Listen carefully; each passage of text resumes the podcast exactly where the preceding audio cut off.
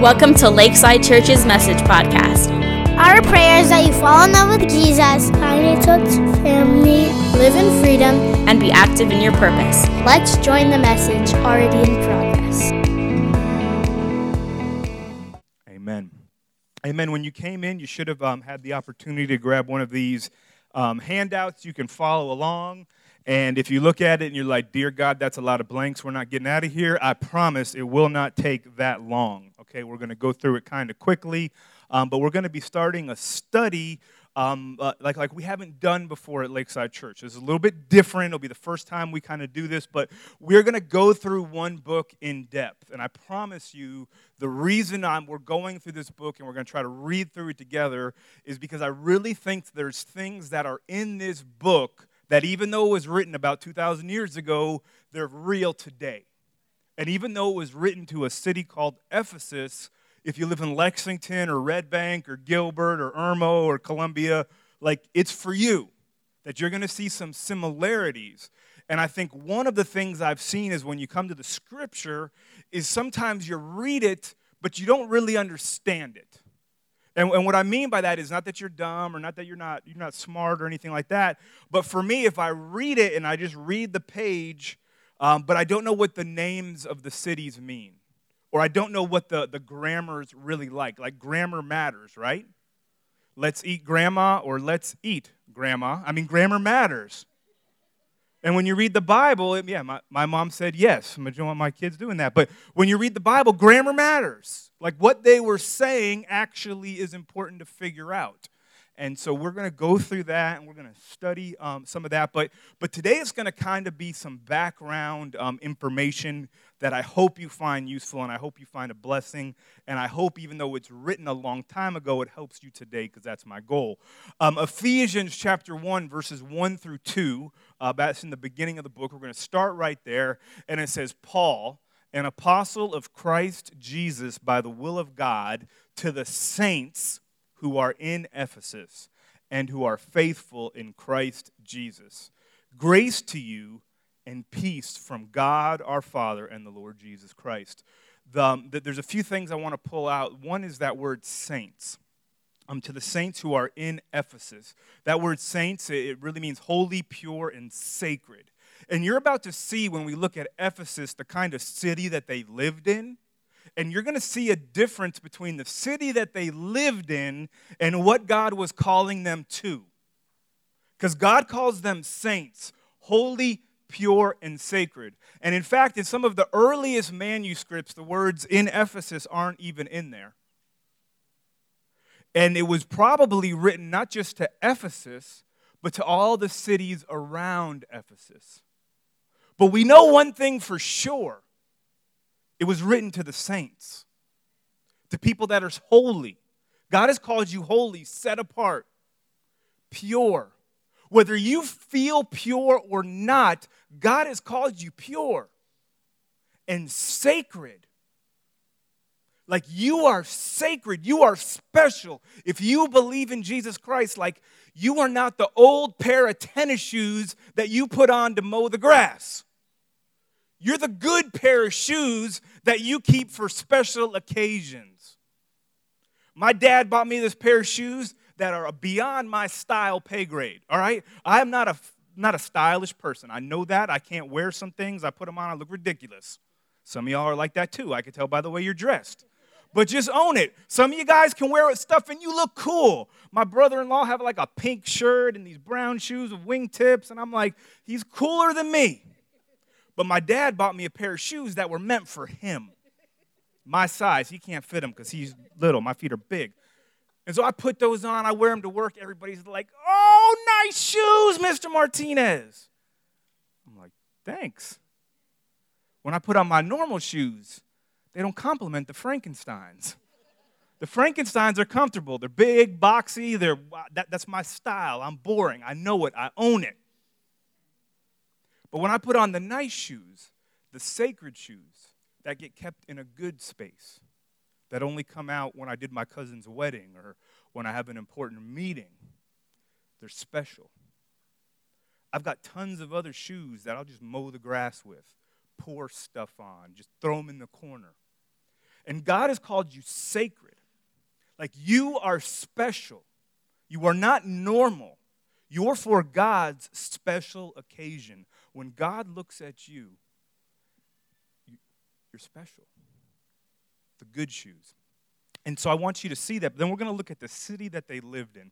So let's talk about the city Ephesus.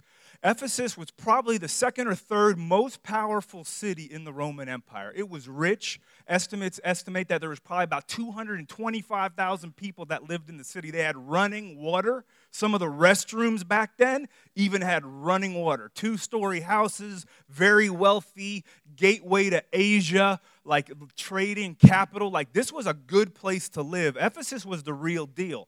People came through the city like crazy. It was a center of pagan religious life. Like, Ephesus was the Disney World of demon worship. You go to Orlando, it's like the House of Mouse. Everywhere has ears, and they're selling you these little Mickey Mouse things and T-shirts, and come buy the cheap tickets. And that's what Orlando is all about. Before the House of Mouse, Orlando was a swamp. Walt Disney's a genius. He says, give me that nasty mosquito-infested alligator swamp, and I'm going to put this shrine to the mouse. And people come from all over just to go to Disney World. Same thing with Ephesus. It was a uh, center for Diana, the goddess of fertility, sex. Think about that. I know there's young ones in the room, but like the goddess, the worship was built on sex.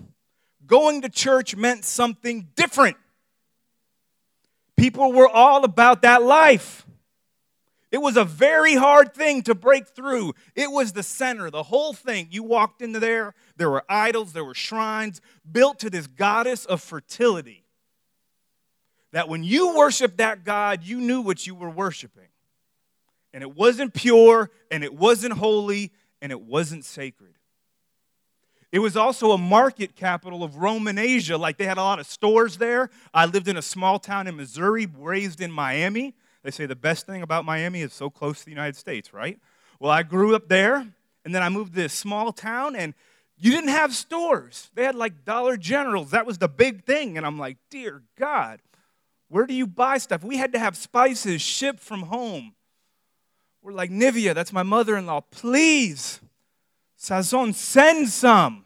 Some of you know what that is. Some of you don't. But this was the market capital. There was no Amazon. There were long trips where you walked or you boated. Ephesus was right on the water. Picture that. We were at Ken's house yesterday for the men's retreat, right on the water. It was cool but a little sunny. It wasn't. It was warm and cool and beautiful. And Ephesus was right on the water, a beautiful city, rich and wealthy, pagan shrine, market capital, and it was wealthy. In fact, some people could store their money in the temple. So you had this temple built on the sex god that was like the Mickey Mouse. You knew when you went to Orlando, you're going for the mouse. When you went to Ephesus, you were going for Diana, the goddess of fertility. But you could also store their, your money in the temple. And it was like a banking capital as well. And it was a large and mixed population where Roman and Asia came together. In fact, when I read about this, there's very many things that I see about our country that just pop up on there. It seems to me like we've grown in the worship of sex, that we're the market capital of the world, that we're pretty wealthy, and that we're a large and mixed population. And although we don't worship idols in the same way, it feels like we've established some idols. And we're quick to wear them and celebrate them. And so Paul writes to Ephesus, and he says, you're saints, you're sacred, you're holy, but you're in the midst of a very unholy, very unsacred place. So let's backtrack, and I listed some verses on here, and I couldn't put them on all there, but you can go back and read it, and you can check me out. I encourage you to read the Bible on your own, study it, listen to other people, read other books, but go to the book of um, Acts chapter nineteen, and it's the whole story about how the gospel came to Ephesus. When you get to the first three verses, I believe that it is, or actually the first seven is what I'm going to go to, um, or actually we'll start with the first three, forgive me. Paul passed through the inland country, and he came to Ephesus. He finds some disciples there, and he says, did you receive the Holy Spirit? Now, I'm going to go through fast because I'm giving you the flyby. We're going to buzz through how the gospel came. We're not going to spot a lot of time here, but I want to pull out some points. Did you receive the Holy Spirit? There were twelve disciples there, city of two hundred twenty-five thousand people, and they didn't even understand the whole gospel, didn't know anything about the Holy Spirit, and Paul shows up. And they're like, did you um, receive the Holy Spirit? And they're like, what are you talking about? We've never heard about this. So in Acts nineteen, one through seven, the church there starts with a group of disciples that was a small group with an imperfect understanding. And that's what you can write in. Acts nineteen, one through seven, it starts with a small group of disciples with an imperfect understanding. Verse seven says there's twelve of them. A city of two hundred twenty-five thousand people has twelve disciples, and they don't even understand the basics. But I want you to see what happens, because the book of Ephesus is where John became the bishop later on. John, Jesus' disciple, and, and I mean, not the book of Ephesus, but the city of Ephesus. And the city of Ephesus is from where Paul wrote the Corinthians. The city of Ephesus got turned around, but it started with a small group of disciples who didn't even understand it all. And so Paul shows up in verse eight, and he speaks boldly, reasoning and persuading them about the kingdom of God. In the midst of this rich pagan society that was built on idol worship of sex, Paul speaks boldly. Some of them were stubborn, and Paul couldn't even go to the synagogue anymore. He started in verse eight in the synagogue. That was the, there was a Jewish population in Ephesus. And so he starts among his people because Paul was a Jew, and eventually they got tired of it because he was messing with their lives. And so Paul rents out a lecture hall, the Hall of Tyrannus, and he preaches there from every day from eleven to four for two years. And he begins to share the gospel of Jesus Christ boldly. See, the first thing that happened is there was a small group of disciples with imperfect understanding, but in Acts nineteen, one, eight through ten, Paul began the proclamation of the kingdom of God. See, there is power in believers. I'm trying to teach you something. There is power when you speak the word of God, when you speak it boldly and not like a chicken. Not rudely. Some of y'all only know how to speak rudely. Boldly, there's a difference.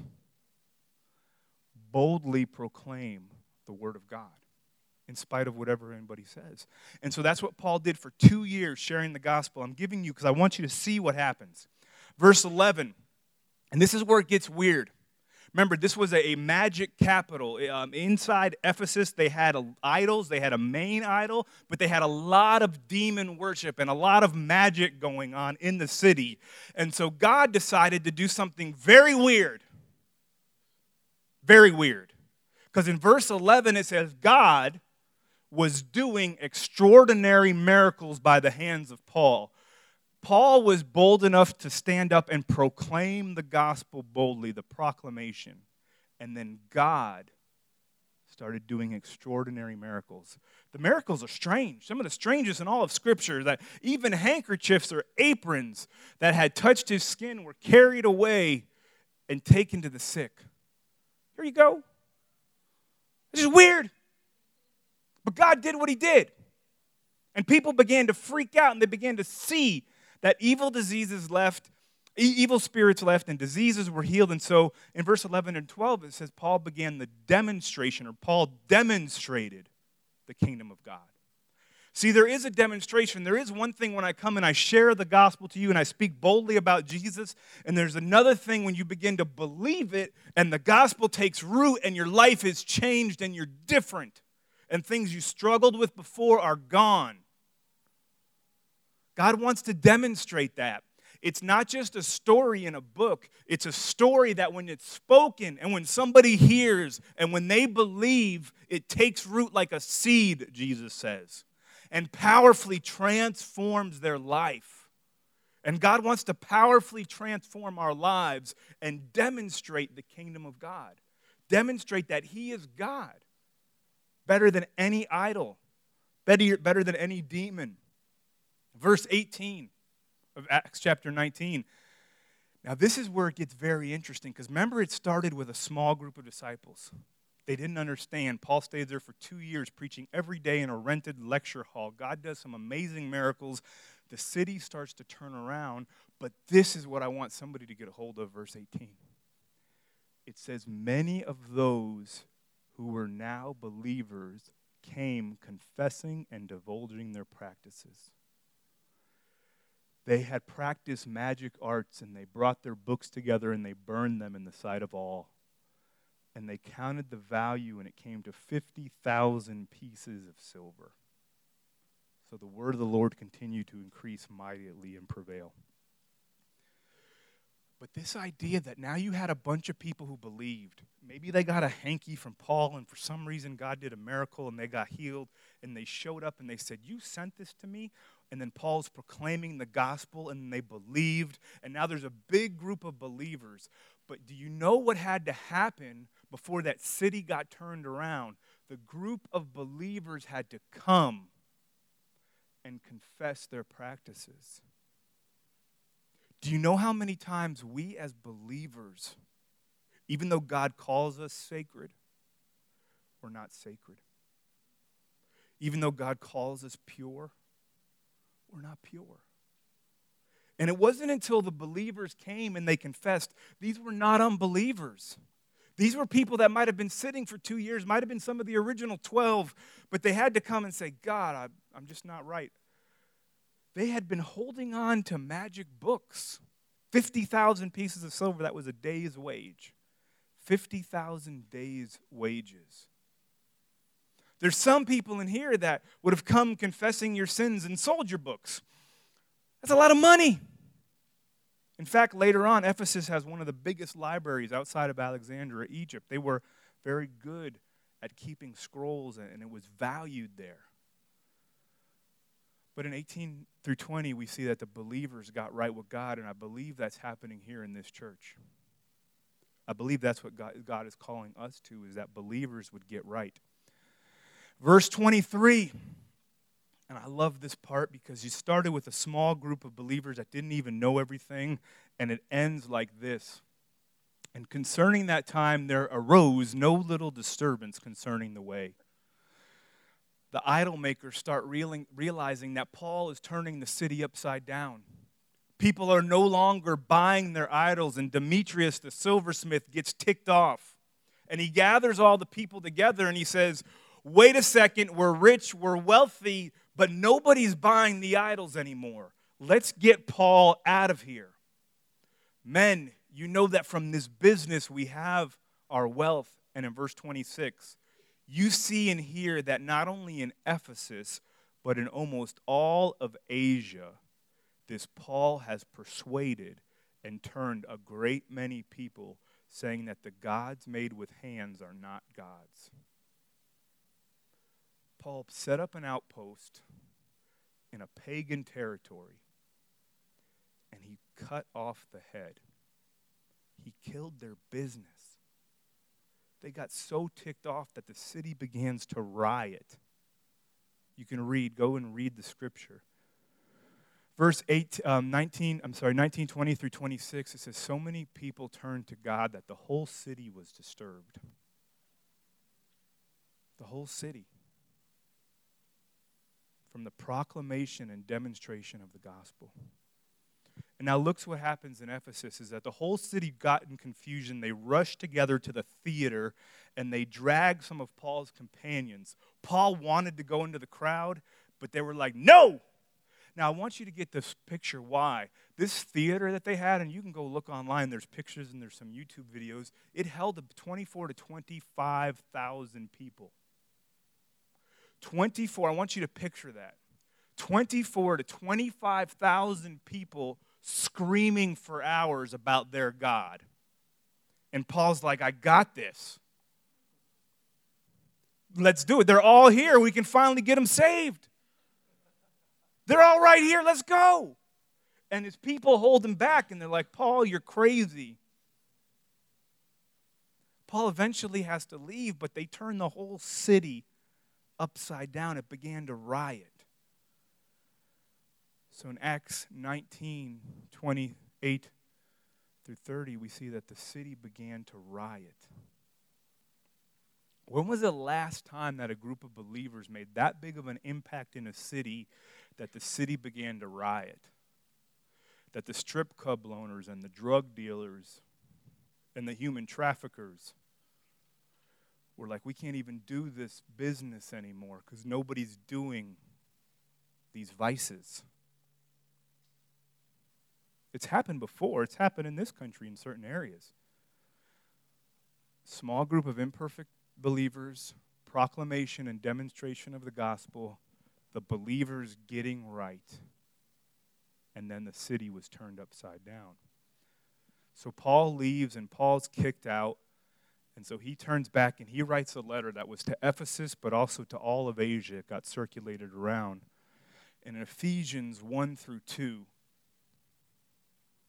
of chapter one, Paul, an apostle, that means the one sent to you. They knew he was an apostle. They saw the miracles and heard the word of Christ Jesus, because that was the message.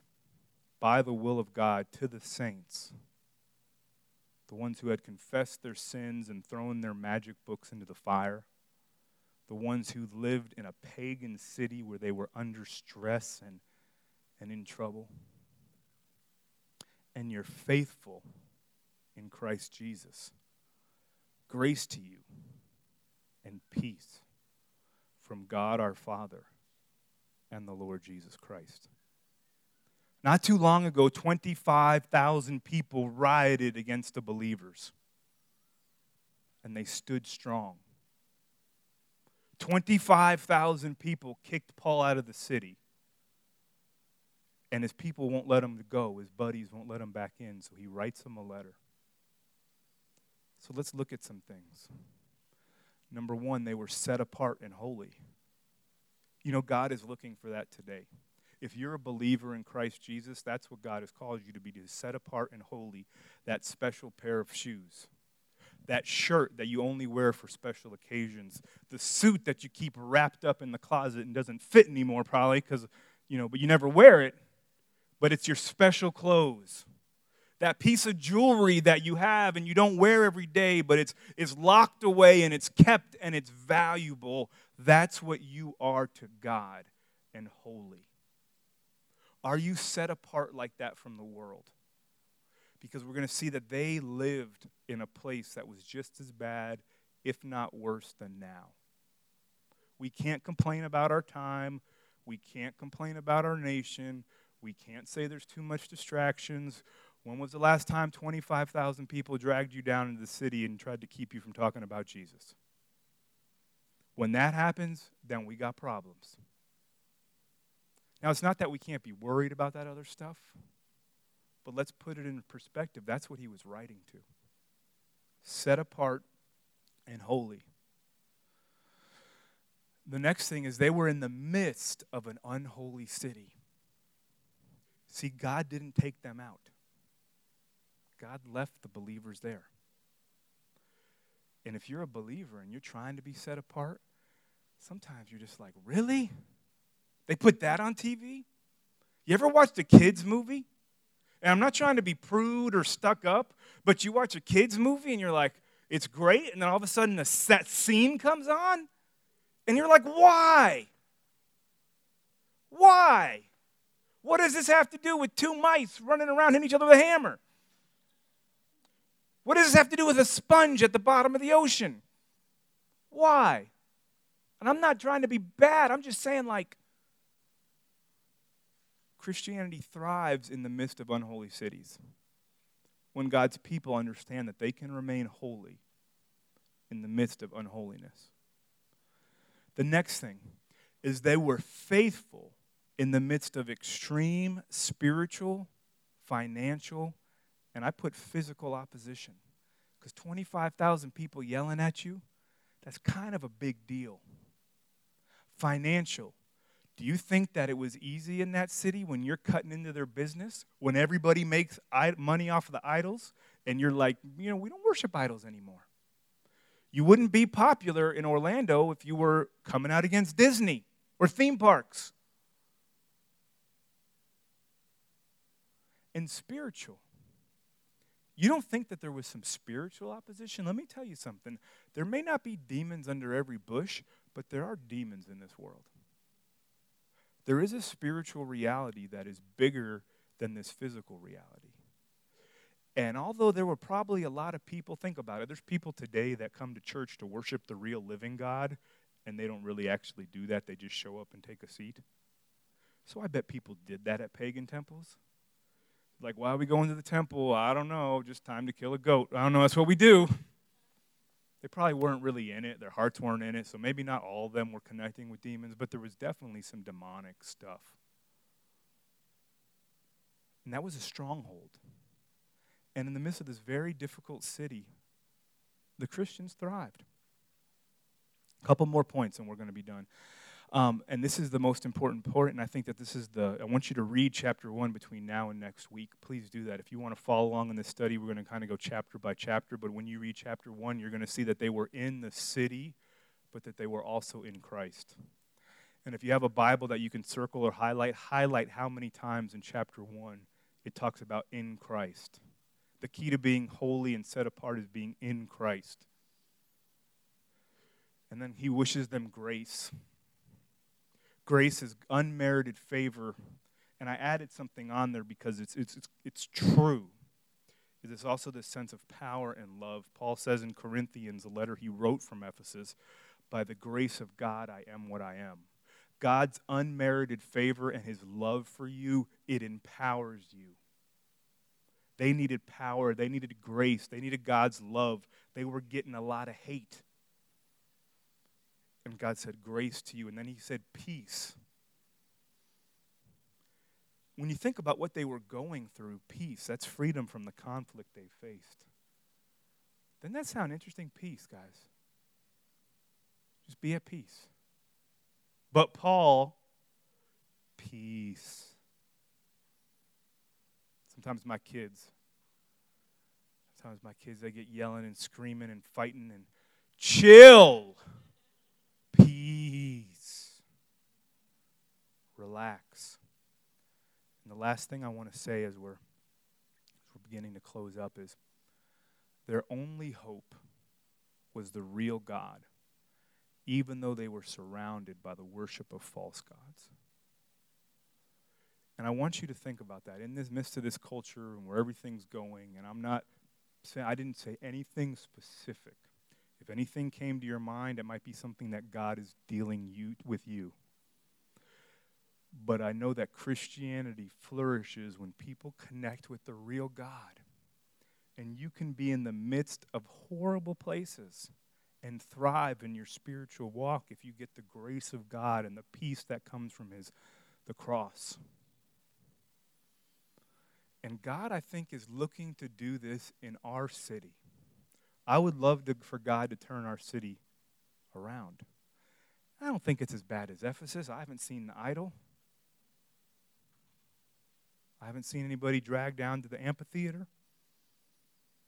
But I still think there's some things that we can turn around. And I still think that there might be some believers that maybe you need to take that next step. Maybe you need to learn more about your faith, and we invite you to come to church with us or join a small group. Maybe your faith is imperfect. If your faith is imperfect, that's okay. God used imperfect people with imperfect faith a lot. But don't stay there. Learn some stuff. Read. If you can't read, put on an audiobook. You can't hear, braille it out. Talk to somebody. I don't know what you do, but learn as much as you can. The next thing is, is um. Some of you might be at the point where you've learned enough that now you got to realize you got to confess something. I'm not trying to pry, but think about that. It took two years of them listening to the gospel, and they were like, I guess I got to get rid of the magic book now, don't I? You know what it would happen. They believed in Jesus. That first night they went home, and they looked at the magic book, and they just left it there. The next night they put it in the closet. Then they lent it to their uncle. And then they were like, crap, I got to burn this thing. We do that with sin all the time.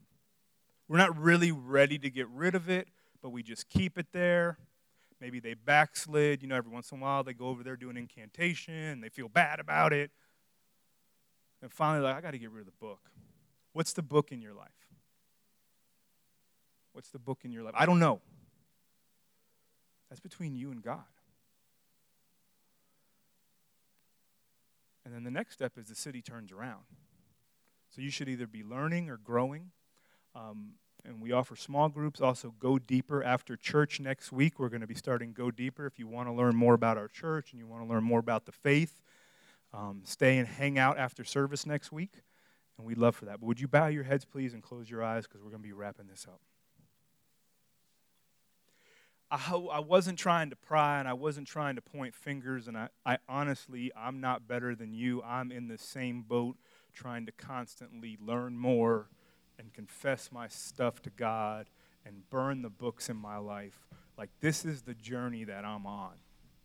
This is, I'm following Christ, and that, that's what it's about. Maybe you don't know Christ in this room.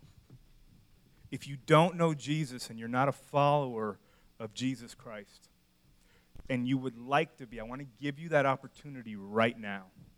If you don't know Christ and you would like to know Christ, would you just put your hand up? I would like to know who that might be.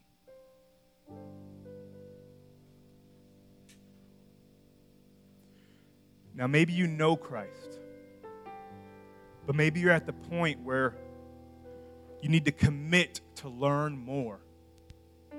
You've got imperfect faith, and you gotta you gotta learn more, and you gotta grow in your faith.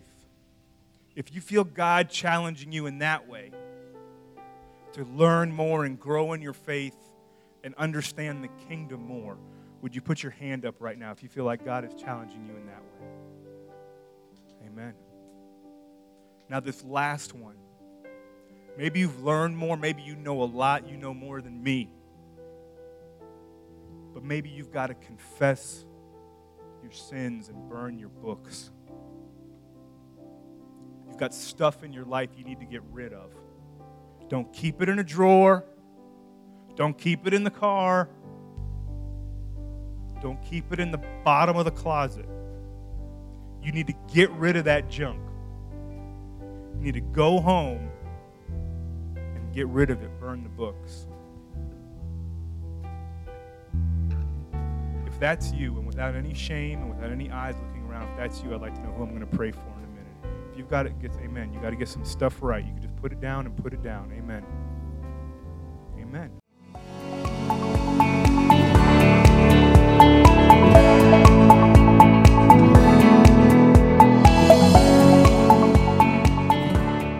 Hey guys, I'm Bob.